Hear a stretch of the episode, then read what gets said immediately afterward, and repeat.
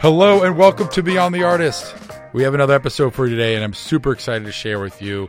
Today we hang out with Adam Fu at Adam Fu, and oh man, does this guy have some stories.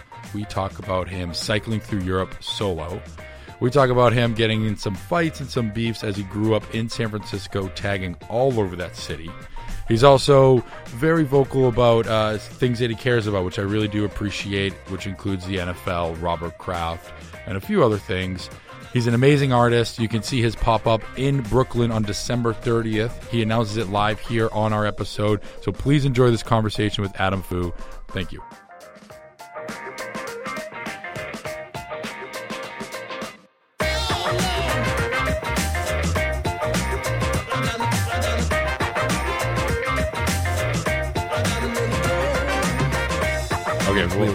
Talking. but yeah, but still, like this is the story that I, I kind of want on the thing. Mm-hmm. But um, oh, so we released it a few months ago, or no, a few weeks ago, and we did it. Went out with two. We mm-hmm. then we had a 3rd mm-hmm. but we didn't have our process down, right? And so, you know, last Wednesday, I'm running around in a hotel room trying to record the intro to something. It's on the SIM card. The SIM card wasn't hooking up to here. like all this shit, and I'm starting to get stressed out at 6 a.m. in the morning. I was like, what? We don't need to do this. So two things to that. Number one is thank you to everybody everybody that's been listening. I had no expectations of this at all. And we had I mean we what did we peak at number 19? I mean we had a we had a solid little launch there. Awesome. Um the other thing too is that we've now figured out a process Mm-hmm. to do it. And I think anything like and I want to I want to start with a compliment to you and I'm going to wrap all this in. okay. So when you know anything that you do right, you're going to make mistakes. Then you figure it out and you move and you fix it and you move mm-hmm. on. You keep growing. When we first spoke, Adam Fu at Adam Fu, our artist here, joining us on this episode on Instagram. Adam spelt Adam, and if you don't know how to spell that, leave this and go get hooked on phonics. Fu is F U Yeah. Um, we had our first phone call and you were so organized. You had your list of que- like you just went mm-hmm. through. What about this? What about that? How do you guys handle this? And this is I need uh, uh, this because of these reasons. And I was like, damn, this is a a professional. You've been doing it for a while, but also I think that you've mastered that phase of your career. You've kind of wrote the book, ex- you know, like quotes on it, and now you're moving on to the next phase of growing and kind of like what we were talking about yesterday. We can get into of like how do I build my team? How do I build a storefront, my products, international, like, and keep growing from there. So, anyways, compliments to you. You've been great to work with. And I'd say uh, thanks, except uh, you know it's I'm it's still a work in process too. You know, for me. But I will say that like the details of things are.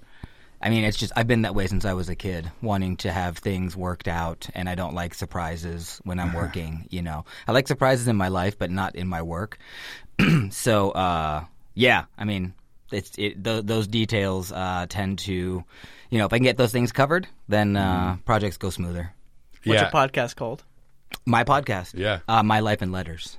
yeah. How long have you been doing that for? We uh, it's a this w- th- this year was a third season, although it was pretty pretty uh, slim season. Uh, I think I released four episodes this year. Yeah, Um, last one was July 29th, 2019. Oh boy! Wow. I was just, I was just looking at it. so uh, you know, my first season we did 52 episodes in 52 weeks, which was fucking dumb. and I did that on my own essentially. I had a producer, but it was me coordinating every interview, executing every interview, and then getting the getting actually I, I would do a first pass on the on the the, the initial episodes back then because I just it drove me nuts that I would have all these ums and clicks and things that my producer I wasn't I couldn't pay him enough to take everything out. So I would also do a first pass on the edit. And that first year was uh, painful. I How mean far ahead were you recording these? That's insane. about a, about 7 weeks. Wow. I had I was I always had about 7 in the can. What year was this? 2000 what is it now? 19 six- uh 2017 I think I started. Oh, all right. So a couple years ago. I did 52 that year, and then the next season I was like, fuck that, and I did, I think 24 episodes in season two, and then this season I've dropped four, but I have multiple ready to go. Yeah. it's just been a question of like me being able to just release them and, uh, you know, back them all up with social and everything, which That's- crazy. I'm doing it all by myself. yeah. which is nuts. I feel I, I feel you. I mean, it's not sustainable. You No, can't. it's no, crazy. You, there's no way to scale a pod like this the way Yeah. I'm doing it. But it's okay. Like I, I never started my podcast to make money or anything. I just wanted to like I, I interview graffiti writers, Yeah. and typographers. but like it was just always about giving back to the to the culture. Yeah, and that's kind of I was like, let's just sit down and shoot the shit with people, and we're having fun doing it. I mean, so we're that, gonna keep that- doing it. Mm-hmm. Some some podcasts are really great in that format. Yeah. you know. Did it help? So in 2017, where you're doing this every single week and all the work that goes into that, did it help or hurt your career? Oh, it totally helped. It I did? mean, Okay, cool. Oh yeah, Good. because I mean it it just runs parallel with everything that I'm doing, and so uh, it's why I think people want so much more uh, of it from me because the, it like it it just I don't know. I think it suits my entire brand, and it's like. I get why people want more. I just wish they understood how hard it is to produce it all, you know, Mm-hmm. And make it all happen. Well, this could be us telling all of you listeners right now, it's very hard Oh, to it's, do in- it's crazy. It's crazy, and people think that it's just like something that pops up on their phone every day, and Mm-hmm. it's like, well, there's there's a ton that goes on behind it, and so, um, yeah. But I mean, I I look forward to doing more. You know, Yeah. Well, none of this would happen. Would be happening if it wasn't for Game Day and Michael over there. yeah. Kudos, man. I think I feel like I'm that kid in elementary school that's like a huge troublemaker. So you, the teachers kind of hate him, but you also love him. You're like, at- you know what I mean? I can identify with that. yeah. Yeah. No comment. yeah. um, all right. So you've been doing that for a couple of years, but you've been painting for 25 years. 20 yeah 20 plus Yeah. 92 i started like doing graffiti i mean i guess i was making art before that too as a little kid um How, but how little and just doodling in elementary school? i always drew and uh and then you know i'm 43 so like i, I go back to the 80s and You like look 25. Ah, thanks, man. I don't know. That's uh, sometimes I don't have that energy anymore. But um, yeah, so I've always drawn, and then when hip hop kind of like blew up in the Bay Area in the mid '80s, I was a little kid, but uh, I I wanted in, you know, and I was like. I, I was a break dancer. We, me and my sister would like go and like we would go and like walk around our neighborhood dressed up as like hip hop as we could for Sunnyvale, California. Was it like a uh, jumpsuit? What was it? Oh man, up as hip I think I had like uh, I had like a fake Adidas shirt that had like stripes down the arm, and I thought that was hip hop. like and two I stripes, not not three or four. no. I might have had four stripes. Yeah, it might have had four stripes. It was probably from Mervyn's because that's where we got everything. And um, yeah, but we would like walk around our neighborhood with like a rolled up thing of linoleum, and we'd like slap it down on the street in front of our neighbors' houses and like try to like battle the kids that were inside. You know, they'd come out and we would try to break dance because I think we saw that in some you know breakdancing movie. Um, but the graph always was interesting to me. I always saw the graffiti in the background of those movies, like uh, Breakin' and Beat Street, and um, what was that other one? I mean, those were the two first things that I saw, along with just like whatever was on MTV. And uh, so I I started drawing letters probably around that time, 85, 86. But it wasn't until high school in San Francisco in '92 that I had the I don't know, the guts to do graffiti. Mm-hmm. And it just was that every kid at my high school was a tagger. And every day after, I went to a small arts high school. so different than the East Coast. well, I went to a performing arts high school, uh, an arts high school in Oh, San okay. Francisco. I think a lot of art schools might have been similar. But um, at this one, San Francisco School of the Arts in 92, I mean, everybody did graffiti. Every girl. Like, there were 400 kids at our school and like 320 did graffiti. I'm not Wow. kidding. It was just like a thing that everyone just did. Do you still are some of them still with it? Oh, yeah, for sure. A few anyone of them, like anyone me. that we were yeah, you, obviously. I mean, let me think. That went to my high school. You know, there's more like photographers and filmmakers Mm. in my in my class um, that are like really crushing it right now uh, than the artists. But what was your what was your name back then? the first tag I wrote was coffin, C O F N, and I think. I don't know. I smoked a lot of stuff, so I was like, I felt. I think. I think that's how I came up with coffin, and uh, and I wrote other stupid things. I wrote sire. I wrote ghost. I wrote a bunch of things, and I wrote uh, reek, R E E K, and this dude Peak, this big Samoan cat, tried to basically just thug me at Forest Hills subway station in San Francisco, and just told me if he ever saw me again, he'd like beat. My, if I was ever writing reek, he would beat my ass, and so like I had to find a new name. Why? Because he was too close to. Me. He was too close, and I was kind of copying his style, like the way his hand flowed. How like, old are you at this point, and how old is this Samoan dude? I was probably 16 or maybe 15, and he was, or maybe I was 16, and he was probably he was probably the same age. He was just a big cat, and he was a San Francisco native. I was obviously a suburb kid. yeah, because did not. Right? Born in Chicago, raised in the Silicon Valley, Okay. raised in the Bay Area. Yeah, yeah, But yeah. I was I, I reeked of of suburban kid in San Francisco at my like fake Adidas jumpsuits and break. well, that was early on. I think I had a, I had kind of a. St- I mean, I just copied. Everybody was wearing like Dickies or Ben Davis, clo- like big stuff in that part of the '90s. So I just, I did my best to fit in, and doing graph was one of the things I did to fit in with all those like native San Franciscan guys and girls, you know. And uh, yeah, graduated '94 and bombed that city from '94 till I moved to New York in 2001, and I really, I went hard. I went real hard uh, those years. Uh, so '94. You're in high school. I graduated '94. You graduated '94, so that's when you start going hard. Mm-hmm. That's when Did I could just college. like not yet, not at that point. Delayed a little bit. Actually, I did. In, I did get into San Francisco State, and I did like a semester of a couple gen ed credits and and bounced because I just wanted to be fucking around. Um, and so yeah, and I just did. I did graffiti night and day, f- and for those six years, are you like? How are you making money? I worked at like actually I had a. This is the days of internet cafes. So there was this place called the Coffee Net in downtown San Francisco in the Michael, Soma. do you remember what an internet cafe is? Fuck you. Well, I mean, you got, it's funny because you go to India or other countries and they're st- they still exist. Actually, it's not even true. We see them in, in New York. Actually, there's still some internet cafes. Um, but uh, there was this place called the Coffee Net, and so I opened it, and I did this for about three years. I opened the Coffee Net at 6 a.m. And I would work six to two or three in the afternoon, whatever it was. I'd go home. I'd go to sleep at like four. I'd sleep until like ten thirty at night. I'd wake up and I'd bomb all night long from ten to six a.m. when I'd open up the coffee net again. and I was on that loop for about three years.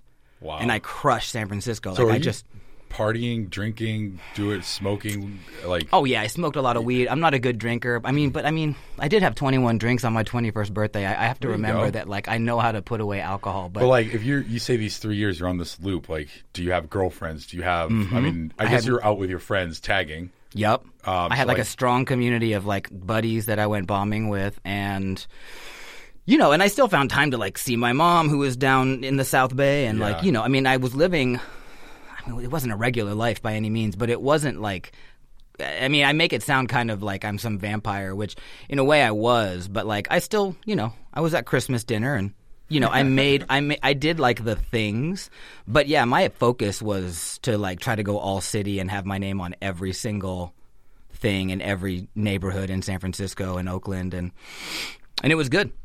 Uh, did you ever get? Did you ever run into your Samoan friend? Oh, peak man! Nah, shout out to that guy though, because Yeah. like those guys, like those San Francisco, it was called bus hopping. What we used to do in the, I mean, it still happens where you hop on a bus and you wait until the right moment and you catch, you know, marker tags on the inside of the bus and then you get off and hop another bus. And we would do that all day long after school, bus hopping. And that bus hop culture is actually really. It's like really rich. It's really vibrant. It's it's almost dead now in San Francisco because all culture is almost dead in San Francisco, um, except like you know tech culture. Yeah. But um, yeah, like that that vibrancy of that bus hopper uh, era, like I'll never kind of forget it. And and there's guys older than me that have talked about it. There's this quote from uh, my homie Spy who who is on my podcast, and he talks about like in the mid '80s, you'd get on a San Francisco Muni, and there'd be so many colors of ink on all the windows that it was like this rainbow like kaleidoscope on every bus. And like I remember seeing buses in the '80s as a kid in San Francisco and wondering like what the graph was all about. So then when I got into it in the in the later '90s, it was pretty cool. Yeah, and then you got to see how all that got made. Yeah, I did, and it was there was a renaissance in San Francisco at that time because uh, Barry McGee Twist is from San Francisco, and he's probably the most one of the most prolific graffiti writers I think of all time in any anywhere in the world. And because Barry was in San Francisco at that time, like a lot of really talented artists came to San Francisco to be closer to him. So guys came from all over the world in the late '90s to San Francisco. Yeah, because by about '96 or '97, I mean it was there were guys from Europe and Asia and all over New York, and I mean there there were just like guys from everywhere, and like the most talented writers were in San Francisco, and uh, it was a real special time to be there. You Yeah, but if you all right, so if you go through all this in San Francisco, why did you leave and go to New York? Did you just call? You're like, hey, I did my thing in San Francisco. I got Not at all. I mean, really, what it was was like all my homies were like either dying or Whoa. there was a lot of death that was happening. Like uh, just a lot of my homies were either being stuck up and like my homie Dream got stuck up and killed for a gold chain at you know MacArthur BART station. My homie John was killed. Uh, he wrote Ty. Uh, Ty was like climbing a fire escape to get on a rooftop and like thought he went into an abandoned building, but it was some dude's home, and the dude shot him. And like, th- and then drugs came into the scene, so there were overdoses, and like, th- a lot of this stuff started happening. Holy shit. Pretty much on the regular. Like, I was seeing, you know, a couple homies every year. It seemed like we were losing uh, at the end of the '90s there, and I was just seeing the. I was trying to read the tea leaves on that, and I knew if I kept going at my pace, that I would just be right there with them. And so I thought. Also, there was just a lot of beef. The more you get up, the more people have problems with you. Mm-hmm. So we were getting in. We were we were fighting guys every weekend. Like we couldn't go anywhere without static and that was my city you know but now it'd become a city full of people from all over and so it didn't matter if you were a local or and i was also like an idiot i was a knucklehead who just i would paint over anybody Ooh, i just painted i that's just a big no-no. Well, pretty much. I mean, I Yeah. followed the rules usually. Like you Yeah, can do yeah. like tags. You know, can tags over tags is never good, but you can do a throw up over tags. You can do a straight piece over a throw up. You can do Wait, like so a wild style over a Explain the the hi- someone's explained it before. Explain the hierarchy of That's basically it right there. Like tags, tags on a blank wall, and then you know someone could do like a one color fill in or a throw up over those tags, mm-hmm. and then you could do a slightly more elaborate straight letter piece over that throw up. And then you could do like a more wild piece over that piece, and then you could do like a full blown production over a bunch of nice pieces. I mean, that's the rules have kind of changed, but that's how it was established. That's how it was taught to me, you know. And I mean, I I mostly was good, but every once in a while I made mistakes. I mean, was like it a mistake or you- you're like fuck this guy? I'm No, always a mistake. I Oh, mean, I was just so I was just like because I was seven days a week and I was just you know four wheels and no brakes. I wasn't looking. I wouldn't notice if there was an old faded throw up from ten years earlier by someone important, and then I just like smacked over it with a big silver. You know, it's just because I wasn't paying enough attention. I And don't. so, what, would you run into these people, or would they put the word out when you see Adam? Tell him I'm looking for him. Yeah, or like I mean, I've been jumped. I've I've had I've had I've gotten into fights just like you're you know you're at a bar. Someone knows where you hang out, and then They'll all come there with up. like three other heads and jump you. So again, like, and that's the kind of stuff I was dealing with, and I was like, "Fuck this," you know. And my sister was in New York. Was New York Um, that much better though? I feel like well, it was a new. It was like fresh for me. Yeah, yeah, yeah. There wasn't all the stuff that came along, and like having done graph as long as I'd been doing it now, I was like ready to like pull away, back away from it a little bit. Mm-hmm. And like I, I had worked as an actor, like I was a, I was a child actor. wait, really? Mm-hmm. Oh my god! Please elaborate as much as you can on this. Well, I mean, I this like is fascinating. You know, uh, my mom put us on stage early, like because she was a singer. So we did like community theater, and then at School of the Arts, I was studying theater. That's why I went to the arts high school. I was Oh. studying. I was studying theater. Um, and so let's see here. And I had done commercials and stuff as a kid. any Bunch that of like, we would know. Yeah, but they were in the '80s and '90s. Are they know. still like up on YouTube or anything? Oh, for sure. really? Yeah, Like, I mean, what- you wouldn't be able to find my name with them, but like I did a Diet Coke ad that ran at a Super Bowl. Like that's pretty easy to find, and I've done like Nintendo stuff, and it all looks like, you know, Michael J. Fox, like Back to the Future is what it, what Yeah. it looks like, because that's what the era was. Wait, how old were you when you were doing this? I think I did like I worked doing commercial work for like I don't know, tw- uh, twelve to high school. So I'm always interesting interested about when. So you obviously get paid for some of these things. Oh yeah, those nationals paid and but you're under 18, so Mm-hmm. it does go to mom and dad. Yeah, actually, my mom started a management company. Uh, so she had like I don't know something like thirty five kids that she managed at one point, um, from like all over. Wow, the- she was in it. she was because for having been in like the theater community, she knew all the kids and she had like taught them singing and directed their plays and stuff. So she was like trusted and yeah, she had. Uh, oh my god, what was it called? Oh man, I forget the name of the agency, but or the management group. But she did that for several years, and many of us did nationals and did a lot of work. Did you you, know? ever uh like how badly did you ever fuck up? Like what's like a do you have any stories of just absolutely not performing the way you're supposed to perform, fired from Oh. a job? You mean at any point or at that point? No, at that acting. No, no. I mean, child acting, like you just.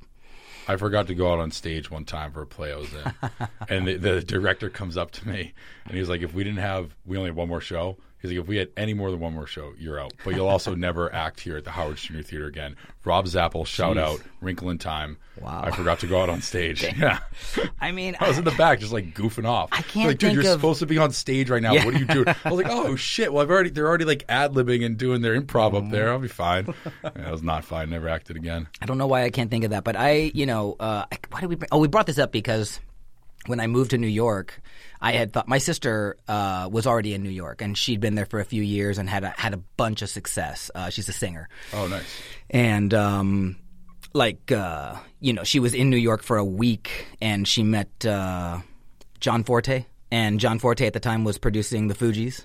So Oh, nice. and my sister couldn't really sing and like they she was at a bar and she doesn't ever drink but she was at a bar and uh, john forte is like oh you can't sing. And she was like no i can sing. And she, i guess she sang at the bar right there. And then like a week later she was in a studio with lauryn hill and and wyclef and she was recording on she was on lauryn's solo album. She was on Really? wyclef's that carnival album Yeah. yeah yeah, she's grammy Lauryn Hill. I hate nominated that she's not. She's Grammy nominated. yeah she got gra- nominated for a grammy with What's her Wyclef. Instagram? Let's give her a little shout out. Uh, that's true. You know what? I just Wow. can, I can only think. I can only well the thing is my sister has all these different she runs a bunch of fitness studios in New York City.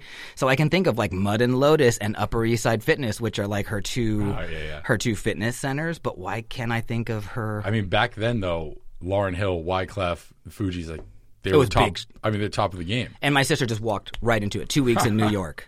So I thought the same thing. I was like, "Oh, I'll just go to New York and say, have crazy Not, she's probably like, everyone just come to New York. You just get famous. It's Totally. not how it goes. My sister's always had uh, right place, right time kind of thing.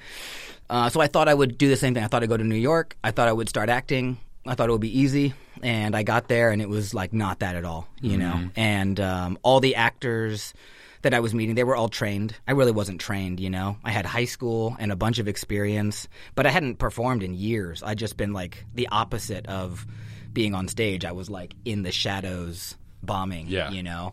Um, so it, it took me a few years, and uh, but I eventually went back to drama school in New York, uh, and I studied for three years. Uh, what age are you now? at that time, let's see. not now, I moved. now in the yeah, I moved to New York at 25, and um, like my whole like world kind of came crashing down at 28. That may be a story you'd like. Um, and it was so. I guess I went to drama school the the at 28. Okay, and what happened at 28? Well, my you know a bunch of things. My my longtime girlfriend and I split, and my How long? Well, we moved to New York together. I think uh, I think we were together for seven years dating. I know, and three years, a couple years before that as friends. So Wow. we were like really invested, and so that blew up. I got fired for the first time. I was um, I'd always worked in bike shops in San Francisco and restaurants. Like, I mean, I was like I would ride bikes to do graph. Bicycles. Yeah, so I Yeah. just I was like in the bicycle scene in San Francisco. So I I rent. I was a mechanic and a salesman in the shops. So when I moved to New York, that was like easy work for me. But this shop fired me. I was like pretty surprised. Why? And, Why um, did you get fired? Dude, they fucking told me that I riled up the mechanics. Which was probably true. I'd like walk Like, in, how I'd be so? like, "Oh," you know, I just walk in and like see all these guys who I loved, and I would just like, and I would get them kind of hyped up, and it was I like, was like, in a good way. I thought it was. I mean, I was the manager of the mechanics that he was talking about. So you come in, do a little Wolf of Wall Street speech. Like, yeah, little. boys. Yeah, I guess. I saw it as that. I saw it as like morale building, but uh, they saw it um, as like a distraction. And I think they may have had some other issues with me. You know, they probably. I mean, I'm. You know, at that point, I was still pretty much a knucklehead, and I was still like writing my name on stuff, and like you know, it Did you ever tag someone's bike that came in, like just a little tag on them? No, man. I, I built really high end like downhill mountain bikes at that Oh, shop. shit. So like I had a bunch of downhill wrenching experience. And so when I, I got the job there because I could build like a ten at that time like a ten thousand dollar downhill bike, which was Mm-hmm. Those bikes are insane. that was high end back then. The bikes now are like 60, 70 grand. But like um and these are bicycles, people. Bicycles. 60, 70 grand. Oh, for sure. For pro downhill bikes. yeah. Oh yeah, pro downhill bikes. They're like super custom. Anyway, um, yeah, they fired me. Broke up with my girlfriend. Uh, who we're still friends, by the way. Why did Um, you guys break up? I mean, Just it's probably shit or get off the pot kind of deal. Yeah, yeah. I mean, there was other stuff. yeah, yeah. Um, Seven and years is a long time. my laptop crashed, and my our lease was up. I had like What year is this that your laptop crashed? oh, it was, it was an IBM ThinkPad, so that Because now tell you you something. just go to the Apple store, you kind of get it fixed. It's all still this in was, the, I in think. PCs still are just like if you have a PC, it just like if it dies, it dies. So you're actually lucky to even have a laptop. Yeah, pretty much, Yeah. dude. I had uh, You've been balling with the laptop. Dude, I actually had a handheld PC too. Those were those were some shit. That I don't was even like know what that is. Just I the have no idea. precursor to these smartphones. It was a, it was made by HP. How big was it? Uh, not much bigger than Like, like, a TI 80, 83? Nah, it was like, it was like an iPhone Plus size, but hella thick. anyway, um, so all that shit happened, and I was like really down, and so the only thing I could think to do was to sell everything I owned except one of my touring bikes and keep all my camping gear because I had like lightweight touring camping gear. I left a couple valuables at my sister's, sold everything, and I got a one way ticket to uh, London. And I just went. Curveball in the story. Hell yeah. a curveball in my life, you know. Yeah. And I biked. Uh, I biked for three months on that trip, and uh, biked to all the way to Morocco from London. And like that summer, that summer was crazy. You know. I mean, I just Now, uh, for the listeners who don't understand, London and Morocco are not attached by land. No, So there's a ferry from he Spain. didn't bike from London to Morocco. You hopped on a ferry. Well, I took a ferry across the channel uh, from Dover. I took a ferry from after I biked all of France and Italy and Spain. Uh, you take a ferry across the Strait of Gibraltar. Are you alone? Yeah, I did it solo. Yeah, and like in northern France, man, I did this one day where I biked seven hours and I was back at the point that I started at. I biked a oh huge Oh circle God. somehow. Sometimes I feel like that happens to me in my life in Holy general. shit! And there yeah. was like a huge climb in the middle. There was like a monstrous climb. Like it was like two, two or three thousand vertical feet that I had to climb. Like, it was like it was like a seventy-five mile day, and I was back where I started at the end of the day. And I had like a meltdown. I looked at my maps, and I realized all my maps were like. Not only were they out of date, but they were the wrong scale that you want for touring. Yeah. So I threw all my maps on the ground in like northern France, and I just I had a compass, and I just kept going south. You That's know, so pre 2000s of you. compass. yeah. Well, dude. I mean, I grew up camping, so like I always had a pre MapQuest. Fuck pre- yeah, dude! And you know what? It was like I had that, I had that, I had that handheld PC, and like what a joke, you know? Like it really didn't do much for me, but, um, but that trip was pretty uh, transformative. Did you ever know? fall? I mean, what I can remember is uh, at just like the the base of the Alps, like on some of the lower climbs, I remember just like my legs just like locking with like cramps, and me just having to lay on the ground on the side of the road and just like weep while these like terrible cramps were like in my quads. And you're, Um, so you're alone at the base of the Alps. sometimes laying down, Just crying. crying. and other cyclists would ride by or cars would drive by, and you know, They probably mess, you know, talking some Italian bullshit, making fun of you. I got to tell you, on that trip, that was 2004. I only say that because that's what I would have done. Like, "Oh, look at Uh, this. well, that was 04, and land, uh, the tour was happening, Tour de France, at the same time. I Oh, actually nice. followed a bunch of stages. That was part of the intent was to follow them a little. Ah. So, like, what took them a day would take me like two and a half, but I would do. I was following their route. and you were you were a solid rider at this point. Yeah, I mean, I know how to do 125 miles a day. Like, I can do. So like I can a- still do that if a- I have to. Like a layman, like a normal human being, that would probably take them what four days? Take them one day. You 100 two- miles? Two days. Oh, like to do a stage because like Yeah, some like- some stages would be like 150 miles. So yeah, yeah, for sure. I mean, how long would it take you to bike 150 miles? You know, I would never bike 100 miles. I just wouldn't do it. once you get going, it's incredible how much you can do. You know, but like, um, I ran three miles the other day in a workout class, and my nipples started bleeding. yeah. It was pathetic. Well, was it cold? What? Was it cold? No, it was in a class. My I think my shirt was wet, so it kept rubbing up and down. Oh, oof, I was oof. running. Yeah. And I took my shirt off after my nipples just bleeding. was nat- and my buddy was like, "Yeah, it happens when I run like 20 miles." Like, no, dude, I like barely made it to three miles. That's rough. Yeah. See, I can't run at all, but I can still bike 100 miles in a day. I you still do it? well, the last Peloton? tour I haven't done a tour. Not sponsored. I did a tour uh, uh, four years ago. I did like a solo, like 500 miles round trip, like just up into upstate New York and back. Did your wife bike with you? She has, but she didn't. Yeah. Um, although for our one year anniversary, so she, I told you, she said no motorcycles, right? Yeah, yeah, we yeah. So when we got married, she said she had one condition. She was like no motorcycles, and I was like, cool. But my one condition is that you do at least one long distance tour with me. And she was like, yeah, sure, no problem. And she's never done anything like that. And so our one year anniversary, Ooh, Um, wifey, get on it. well, we bought a. Uh, we were going to buy her her own bike, uh, but I realized that I would in the day like I would bike up ahead and she would fall back, and then we'd be separated on tour. and I just yeah. thought that was dumb. And so we bought a tandem. We bought a touring tandem. Really? Huh? And uh, it was five grand That's for that bike. Yeah, we had it custom made. And um, it's my uh, this company in Seattle called uh, CoMotion. They make beautiful steel tandems for touring. Another not sponsor. And uh, yeah, totally. and uh, yeah, dude, we we biked from uh, the Oregon border to the Mexican border Wow. that summer. Yeah, we did uh, about eighteen hundred miles over five weeks, and she'd never she'd never camped outside more than a day, and she did five weeks on the road like a beast. She was, and she totally fell in love. The culture of something like that is like pretty incredible, you know. What do you guys listen to while you're doing that? Do you talk to each other? We Do you- talked the whole way. Really? Yeah, dude, and like my wife, like Do you I have can like a little mic, or you're just kind of yelling back? Nah, I mean it's totally quiet. Uh, Bike yeah. tour is. I mean, slow travel is very quiet. There's like a lot of slow travel movements. You know, there's a lot of walking, a lot of people walking right now, a lot of people running like long, like around More the than three world. miles? Yeah. yeah, like three thousand miles. And then there's, there's always been a huge bike tour thing in the world. Mm. You know, it's such an efficient tool that like. eh, I don't know. I mean, it's always it's always made me feel accomplished to be able to bike from point A to point B Yeah. you know, on my own steam. So, and yeah, and that trip was crazy, dude. Like again, like she'd never done a tour. And by the end of it, she was just she just wanted more, you know. And this is within the first year of your marriage. We had our anniversary in Carmel, California on that tour. Ooh, Carmel's great. It was, and we had like a yeah. really swank bed and breakfast Oh, for that. You know, uh, the rest of the trip we were in the tent, you know, but on that, and that was like another testament to her that she was willing to do that. Did you, know? do any training of like uh, survivor training? Do you know how to build a fire, cook food in a I was never a Boy Scout, but um, I always like, I always wanted to be.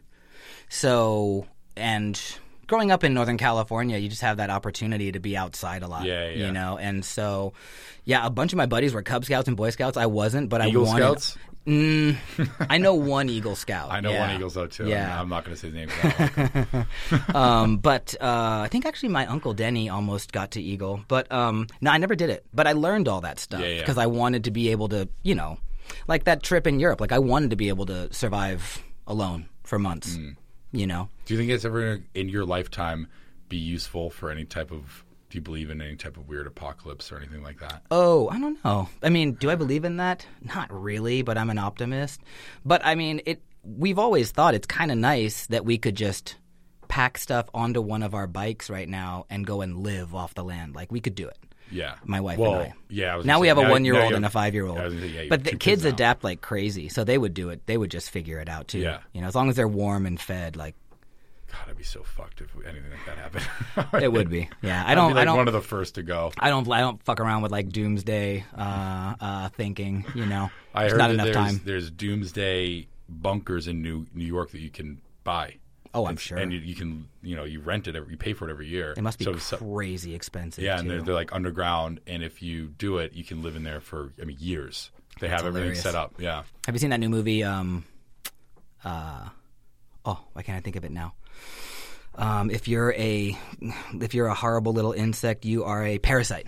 Seen, Oh, I heard haven't of seen it parasite? yet. That was good. I've- yeah, oh, so that fucking good, good. movie. I've heard me. I, I haven't seen it yet. Yeah. Yeah, I mean, Kor- want it's about to. this Korean home, and they have a bunker underneath it. That's Yeah. there's something going it's on the down same there. uh, guy that did um, uh, Ok- Okja. Oh, is it? Yeah. I didn't know. That's what I. Yeah. I didn't know. I thought that was the first film I'd seen from this guy. But anyway, it's killer. Yeah. but yeah, no, I've heard bunkers. good things about it. Don't know much about the bunker world. You Yeah. get claustrophobic. yes. I like I like aisle seats. Do you remember I requested aisle seats from yeah. my flight? and you were excited that I asked. Yeah, and it's just important to me. I just hate being. See, I like window in. seats. People are like, well, you're so large, but the reason is I'm so large that like I put my foot in the aisle, my my shoulders are here, and people walk by and they hit you, bump and I'm you. a. s- I do get bumped a lot, but I like I I prefer don't like that. bumped. Don't bump me. I like that if I just have to like get up and pee, it's like I don't have to ask anybody. Oh yeah, That's kind of my favorite thing. Or I can stand up whenever I want, you know? Mm-hmm. Like if I need to stretch my legs or something. Do you stretch before you get on a long flight? No, I'm a terrible. I, I've never stretched as a cyclist. Cyclists are actually known as some of the worst stretchers in all professional sports, and it's like ridiculous because they need it a lot. The most. I mean, some of those guys are just like those real like Tour de France guys. They're like superhumans anyway, and they have Mm. Those like calves that are just like super skinny. I don't think they need to stretch. Okay. Um, do you have any travel routines that you like to do? Fuck, so many actually. It's interesting you say that. I mean, I'll just tell you this: that like I don't fly without a SARS mask. You do. I'm that guy that Wait, wears like a mask. weird blue one or like a cool custom one? I have a black one that's fabric. There we go, black. Yeah. As you can and tell, I then, like that. And I also have I drink an Emergen-C before every flight. Nice. Love And I have Ricola on the flight. Ricola. Yeah, and so and you know that. now I have like and this is part of the tr- part of the ritual I think is like having good things to watch on my iPad from like Netflix. So I'll download like appropriate things for the flight. Um, and then when I get to like projects like this, I usually hit a grocery store first, and I'll have like fresh fruit and vegetables in my hotel room what apples, bananas? carrots and hummus and grapes Oh, and yeah. you know I also buy breakfast. I buy like grape nuts and oatmeal. You know, there's free breakfast at our hotel. I know, I know, but I don't usually fuck with hotel food I mean, yeah. because it's like I don't know where they get. Yeah, like it's like powder makes the eggs, and it's like I don't know about. I mean, it's it's it's good though. It's a good thing. So, what are you downloading on Netflix right now? Mm, I just watched this uh, The Crown season two of The Crown. Ooh, it, how do you feel about that? I mean, I don't know, man. I'm like kind of a kind of a sucker for a for a British costume drama. I think that goes back to like theater training, you know. Um, I haven't been able to get into it. like yes, I've seen the Downton Abbey movie in the theater, you know, like You're Not, guilty. what do you, you don't go to theaters? Uh, no, I just think most people, um, maybe in my circle, didn't spend money to see Downton Abbey in the movie theater. That's very true. my wife and I, we liked the show, and then we were like, "Oh my god, a movie!" Um, what about a morning routine when you wake up? What are you doing? well, I wake up before my kids usually. I hope. What Um, time's that? six. Um, I push button on the coffee maker that's been prepped the night before. Ooh, um, good move. We drink really strong, local Brooklyn fancy coffee grinds. What? it- What in like a? You have like a pour over or an espresso? Or We have, we now have, we went with the maker because we're like two kids. We don't need to be pouring over in the morning. We push a button on like it's a really nice. um Oh shit! It's like a German coffee maker. I forget what it's called. Uh, or well, I'm sorry, no, the coffee maker's Italian. I'm sorry, our kettle is German. Anyway, um, coffee. And that that's like number one. That's I think how a lot of dads and moms survive. Um, and then it's just I mean our mornings are like all about our five year old getting to kindergarten. You know, so it's like. It's like let's sure She's up and she's always kind of like, Papa, let's draw something. And so I'm like, oh, you know, every morning we actually have to draw something, or she'll be like, read me this book. She's like, crazy reader. And um, so, yeah, it's really like morning is like all about getting her. She wears a uniform at her public school, so you got to get into well, that's the good. You don't uniform. have to think about the clothing. Oh, it's clothing. awesome. Yeah, It's I'm a big fan of that. But there's all kinds of other stuff. You need we need to make a lunch and a snack and water bottle and there's always we do a little bit of homework probably every morning and then Why you don't do it at night? uh, we will. But there's just her school's pretty rigorous. She got into one of these like gifted and talented programs, and so Oh, they really give nice. her they give them a lot. Yeah, we're Must really have got it from her mom, right? totally. um, and uh, I do know that his wife went to Harvard and is an NYU professor. that is so true. Yes. It actually might be true. She's really she's really smart. Her, her emotional intelligence is like greater than her like uh, intellect. But anyway, More- that's a whole days, other it's thing. way more important. It's valuable. I think. Yeah, It's, she's a killer mom. Yeah, yeah. Um, but yeah, I bike. I bike. Uh, Paloma's my daughter's name. I bike Paloma to school every morning, so I do drop off five days a week. She's sitting in the back. I do have. Uh, I bought a Rocking the car. helmet? I bought a cargo bike that can hold two kids in the back. Actually. Oh no way! Yeah. So I That's cool. just bought this new cargo bike, I and see like a cool hip Brooklyn dad. it's. I mean, okay. Yeah, that's awesome. You say so. Yeah. That's awesome. I mean, she's they're everything. The Yeah. kids are, and my wife, they're just they're everything. It's why I do everything I do. Uh, is dad strength a real thing? Sorry. Is dad strength a real thing? That's right. Ever since when you had kids, because whenever I see some friends have kids, their sleep schedule. I mean, they don't sleep, Mm. but yet they're still functioning at a very high level. And they're like, when you have like when you have kids, That's you- interesting. It Yeah. just happens. He's like, I can't explain it.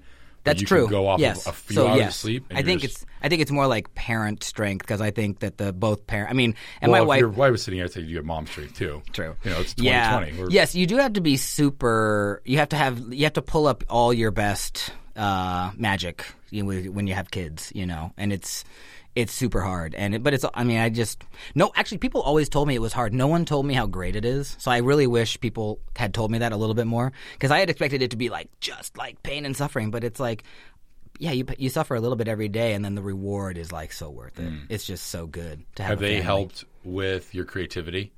Oh, totally. Yeah. I mean, How I you know, well, I should say that like, you know, my wife, I watched her go to grad school, and um, you know, Followed we, her to class, well, back, I mean, here's the thing: like we had What do you we mean? we were dating. Uh, we met doing theater. Actually, we met doing Oh, nice. outdoor uh, free Shakespeare in New York, and uh, so. And right when we started dating, and right when I was like, "Oh, this is cool," like she got into Harvard, and I was like, "Oh, fuck," you know, she's gonna leave New York. And my buddies were like, "Bro, she's gonna find a lawyer or a doctor. You're done. You're done." And I was like, "Fuck, they're fucking right." I love that accent. And so that was like I just yeah, my buddy Richie. And so anyway, uh, that's why I, I just took the Chinatown bus like every weekend for for her whole two years of grad school, and we just kept doing that. We just took the buses from New York to Boston to to make it work. You know, the um, what do they call the the feng wei? Fung Wah, Fung Wah. which is defunct. I hear I hear they like flip over a lot and they get a lot. there of were some issues. Fung Wah's no more. They had to get they got closed down a few Oh, years really? ago. Yeah, That's but we took it. We took it for those two years. Um, but yeah, be, watching her go to grad school was like a, a really. I- I had never thought about grad school before, and um, I still had not finished college when she got into grad school. And uh, she tells the story that one day after she had graduated, that I was at home and I was moody, and I guess I said something like, you know, I really, really want to like finish my bachelor's. I don't really remember that day, but I know I remember that feeling. Um, and so she actually helped find this uh, a state university of New York called SUNY Empire State. It's like this. Isn't SUNY in a bunch of places? Yeah, there's Yeah, yeah. the SUNY system in New York is like the state university legit, yeah. system, and they have one in Manhattan, and uh, it's you know it's, it's not glitzy or anything. But the cool thing about SUNY Empire State was that they took all my credits from San Francisco State and City College. Oh, my random ones I had an associate's degree from that drama school.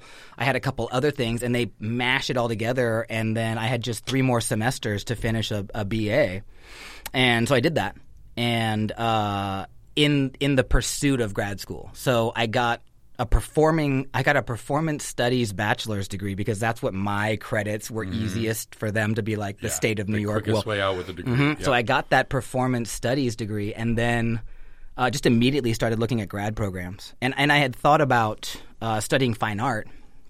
And uh, one of my homies, this guy Antonio, that I used to do graffiti with, shout out to uh, Antonio Scarlata. He told me he's like, "Don't go study fine art." He's like, "You're already a good artist. Like, You're a fine artist. what else do you want to do?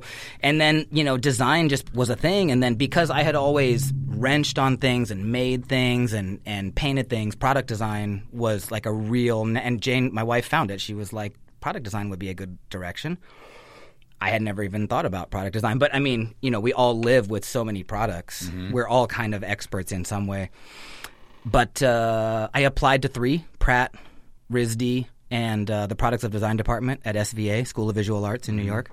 And I got into Pratt. That was my number one. Um, it's a really famous industrial design department.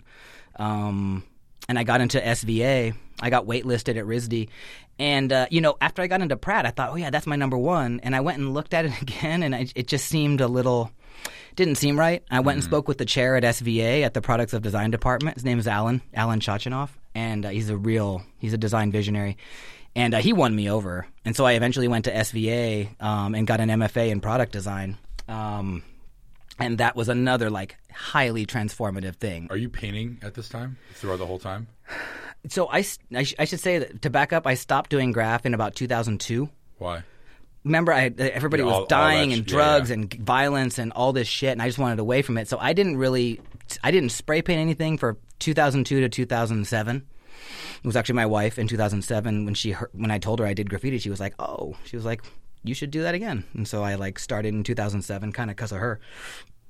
But when I applied to grad school, it was a part of my application. Mm-hmm. And Alan told me he was like, "Oh, you're an actor, you're a maker, and you're a graffiti artist.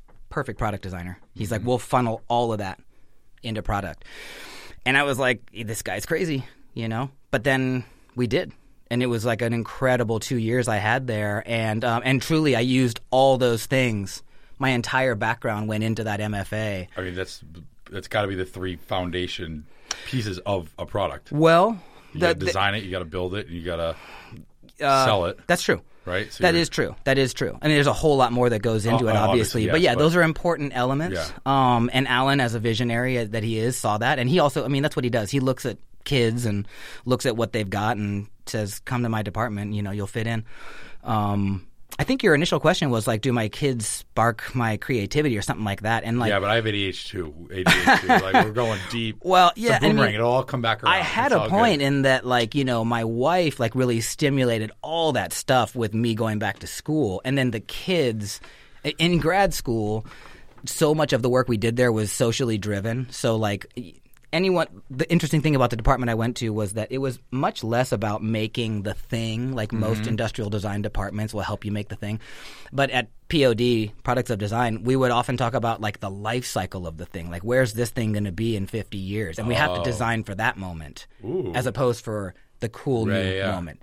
The moment when it's in the fucking incinerator or in the landfill, you know, how does the performance of the thing behave there? Mm-hmm. And and I found that really interesting, right? Like he was the only guy talking about sustainability and talking about the environment and talking about our impact and how 90% of the problems in the world could have been solved at the design level if designers were in the room, but it's almost always like bureaucrats and engineers that are making these big And choices. The designers are reacting to the choices. Yeah, and made. designers tend to have more empathy and they'll go talk to a user and Yeah. find out what the user needs, you know? And it's like, you know, the classic example of that not being done were like the levees in New Orleans. Like the Army Corps of Engineers, they didn't talk to anybody. They just thought from their like place on high, oh, we'll build the levees at this height. They took very little time to decide how how high the levees were, and they weren't talking to the people who would have said, "Hey, that's just that's not going to be enough." and it wasn't right and the levees Right. broke and then katrina just like had its effect it could have been solved at the design level if they had just taken into account like some information from the users so anyway i learned a lot about that in grad school I say, well, not necessarily. Anyway, like I feel like that has affected a lot of your decision making in life. It seems like For sure. how you approach things. For sure. Yeah. And like and you know, I kind of had a I had a pretty strong moral compass before grad school, but it really got kind of laser focused in grad school for me. And my thesis topic was uh we our second year was just all about a thesis year and we work on one thing all year. And I I created a suite of tools for undocumented New Yorkers. And so I already I had this whole social angle of, you know, wanting to create products for this uh, group of people that are marginalized. And, you know, it kind of will tie into the neon work. Like so much of the neon is message driven. Um, it's part of the sauce, I think, that has made it all be kind of successful is that it's not just eye catching and cool and lit, but there's also this deeper message. Not all the time, but hopefully there's a deeper message behind most of my work. Um, and again, like that, that compass was just sharpened up in grad school for me, and, and then it gets applied to the work today. Yeah, it's like uh, I just was looking at your one. It's you're not alone, and we've talked a lot about mental illness and depression things on this podcast. I saw that I was like, that's important. I know it's very important to you as huge well. shout out to um, my girl Annica um, at Dirty Dirt- Bandits. yeah, Dirty Bandits. Yeah, Yeah, and then the We Are Not Alone. There's a We Are Not Alone page, I believe. Um, I'm drawing a blank now on the woman who helps run that with her. But yeah, they that that was a really great campaign, an important campaign. You know, I'm always like kind of open to being a part of things like that, mm-hmm. if ever I can.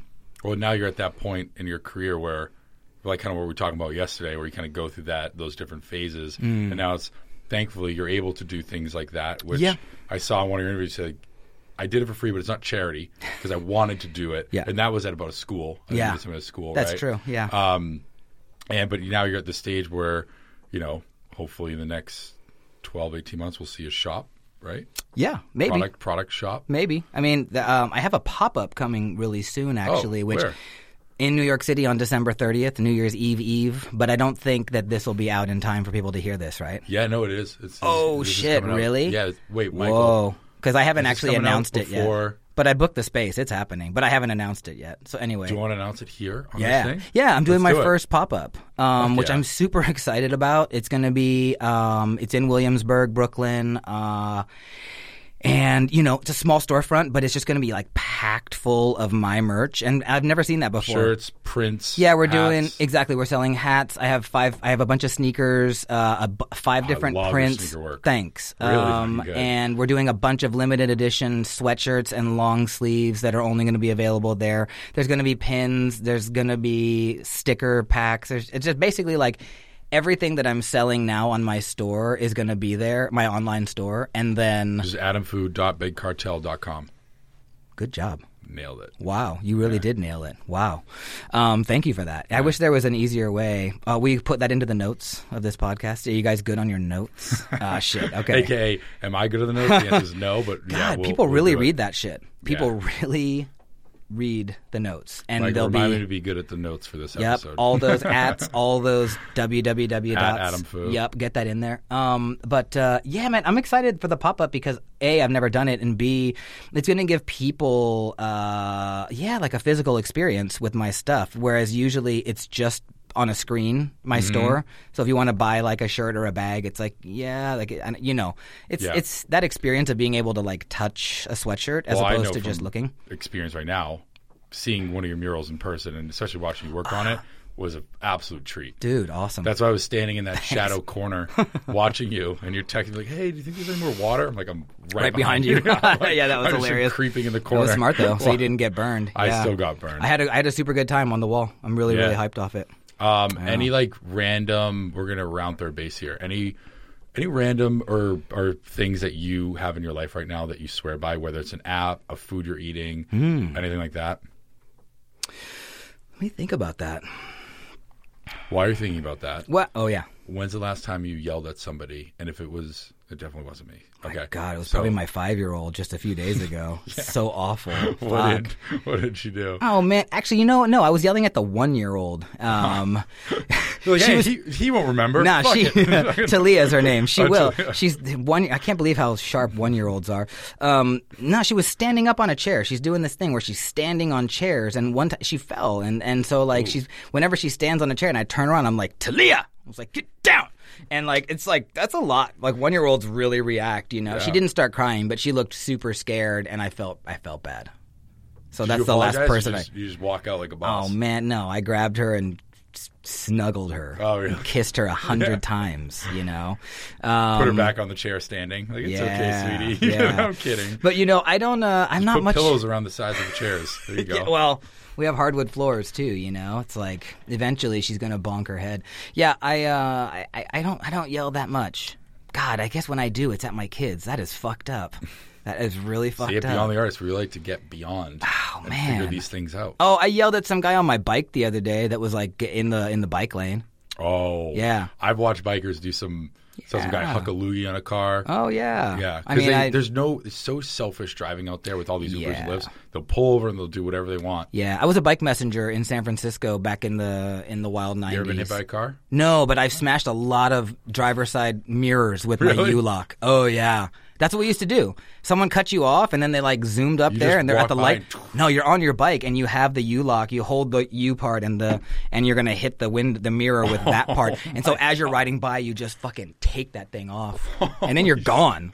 Yeah, they're not going to catch you. Yeah, I did that at least That's half a dozen savage. times. It's pretty savage. Yeah. Bike messengers were fucking savage in that city back in the day. They still are probably. That's a hard city to Hmm. to be a messenger in. All right, so Um, what's this thing? You've had time to think about it now. I still don't know. All I can tell you is that I just deleted my New York Times app because they're as bad as anybody. Um, Uh, I know. So I was reading that because I'm from Boston, mm-hmm. and so like I don't really give a shit about sports except Formula One, but like kind of a Patriots fan, but like not really. Like I don't care. you're forced to as a New Englander. Sure, like if they lose, it doesn't affect my life at all. But I do appreciate them, and I guess probably just because they win. Fuck the Um, NFL, dude. Yes to that, but also you turned down a job with Robert Kraft. Oh yeah, Yeah, interesting. because you don't appreciate his. And this you is know before what? all the shit that. and you know what? It's not even Kraft. It's really Van Jones. And I was like, kind of like it's Van I'm Jones. sorry, is- I don't know what Van Jones is. Van Jones is a person, not a not a thing. Van Jones has he's on CNN. Um, uh, you don't know Cool. Van. Anyway, and his he started this foundation. I think it is. I can't think of the name right now. It's something like Reform. Don't give him the shout out. Well, I'm I'm a huge fan of Van Jones, and Oh. his the mission of that foundation is to get I think one million incarcerated people out of prison. Oh, I love that. Yep. Mm-hmm. And they reached out to me to do something, and I was like, "Fuck yes!" I was so hyped. I love Van Jones. I am a fan of prison reform. I mm-hmm. think, you know, the entire industrial complex is um, it's uh, it need, it's antiquated, right? We need to we need to change it completely.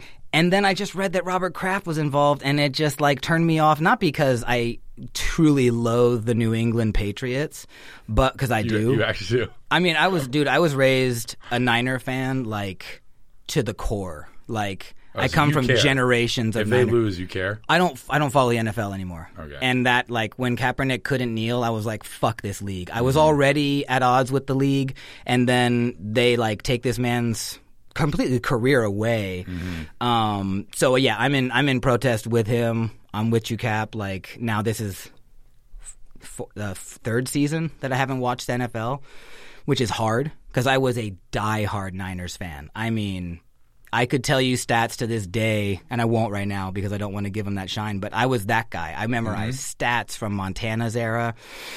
And you ask my wife. I mean, I was like kind of, kind of a creepy. Uh, Niner fan, you know, for many many years with her, screaming at the computer. That's who I screamed You can at. vote with your wallet, right? It's That's like I don't true. need Jimmy John's. That's true. I used to love Jimmy John's. Yeah. Number nine. Yeah. You know, but Mm-hmm. don't need it anymore. Yeah, and back to the Robert Kraft thing. Like I, I don't even know why Van Jones would have Robert Kraft as a member of the board or uh, whatever. But Yeah. you know, he had just had that. He's had no, numerous scandals. What was the one about Some, a like, year ago? massage parlor thing, rub and tug, or I don't know whatever Yes, he was doing. which I mean, I, that get it. We all need to be tugged. Like I get it, dude. But you're Robert Kraft. Can't you? Can't you do it more discreetly? I don't know. I don't know. What I do know is that I don't want to think about Robert Kraft getting tugged, dude. at the time I thought, oh shit, like if um, I did something with these guys and then some of my fans and followers were like, wait a minute, you're doing something with Robert Kraft, like that guy, you know. So yeah, I had to I, I had to say no to that project, and that was a bummer. And I hope to work with Van Jones soon. I'm sure he's listening. So Van Jones, call me. Michael, can we see if Van Jones is listening? No. How I, will get- just tell you he is, whether he is or not. Yeah. Oh, there, we go. you go. Thank you. Good. I need a little confidence. He's brilliant. booster. He's brilliant and influential. Um, all right. Well, what do we got planned next? What's going on next? Oh my let's god. give let's dude. give a little shout out, The- Jenny. You, you had the pop up. the pop up is big, December 30th, New York, City. in uh, the 26th and 27th. Ah, I ain't gonna see my pop up then. It's How on New it Year's? Eve Eve, eight hours. Just like Robert Kraft's. Never mind. Haha, yeah, right. You think he can go eight hours? No way, dude. Fucking guy. Wait, it's Um, only eight hours. It's not even that. I think the doors are open for six. We have the space oh, for eight. I love that. Yeah, I'm You're hyped. in and out. Yeah, have you ever heard of Splacer.com? They're not a sponsor. You ever heard of Splacer? No. You can just like in any city, anywhere, you can rent out storefronts. Just like This has started a few years ago. Yeah. a young kid in New York, I think. Oh, I don't know. because we, you know, we do events and stuff. That sounds so like- someone's told me about it before. Yeah, Yeah. Breather's another one. Like if you just need like an, a beautiful little apartment by the hour, breather.com. Sorry. Those are, Not another sponsor, but also you did remind me because I, I sometimes forget. We do have to thank our sponsors Heineken, Cafe Joe, and IronMike.fm. Iron Mike's awesome. If you have a podcast, actually, Adam, maybe you should do this for your website. IronMike.fm. They'll Look set up. up your whole website for you. Um, it's easy to use, it's effortless, and the guys over there that. are great. So IronMike.fm, check them out. They're a sponsor. Um, speaking of that, what's the not speaking of that at all, but um, non sequitur. when you when you move to New York, what's something that you wish you could tell? You're leaving San Francisco. You're going to New York, bright eyed, ready to go. What's something that you know now you wish you could tell that that kid back then, that knucklehead? um, I think I would tell the young Adam Fujita um, At Adam Fu. at Adam Fu to just trust the process.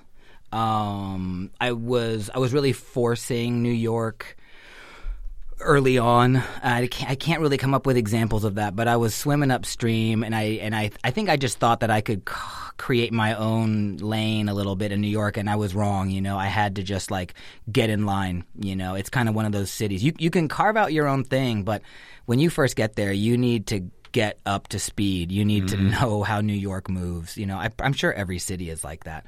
So yeah, I think that would be it. You know, I wasted a few years like struggling with that, and uh, it would have been nice to just accept more. How are you accepting the process now?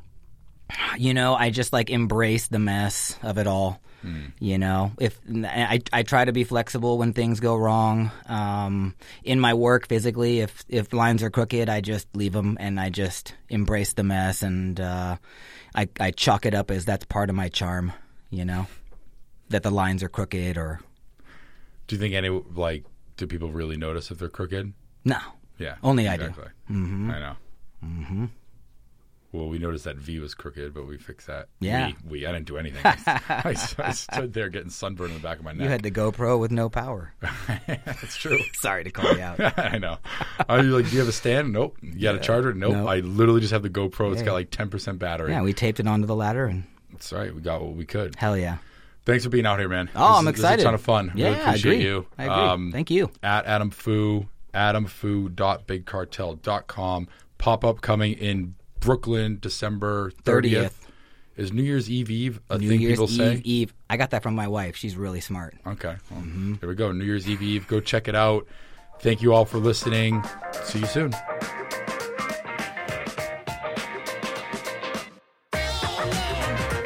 Thank you for joining me in Beyond the Artist. Be sure to subscribe and share this episode with all of your friends. Also, give us a follow at BTA Sessions on Instagram. You can find out what creative human beings we're going to have on here next. And also, thank you to our sponsors Iron Mike, Game Day Media, Heineken, and Cafe Joe.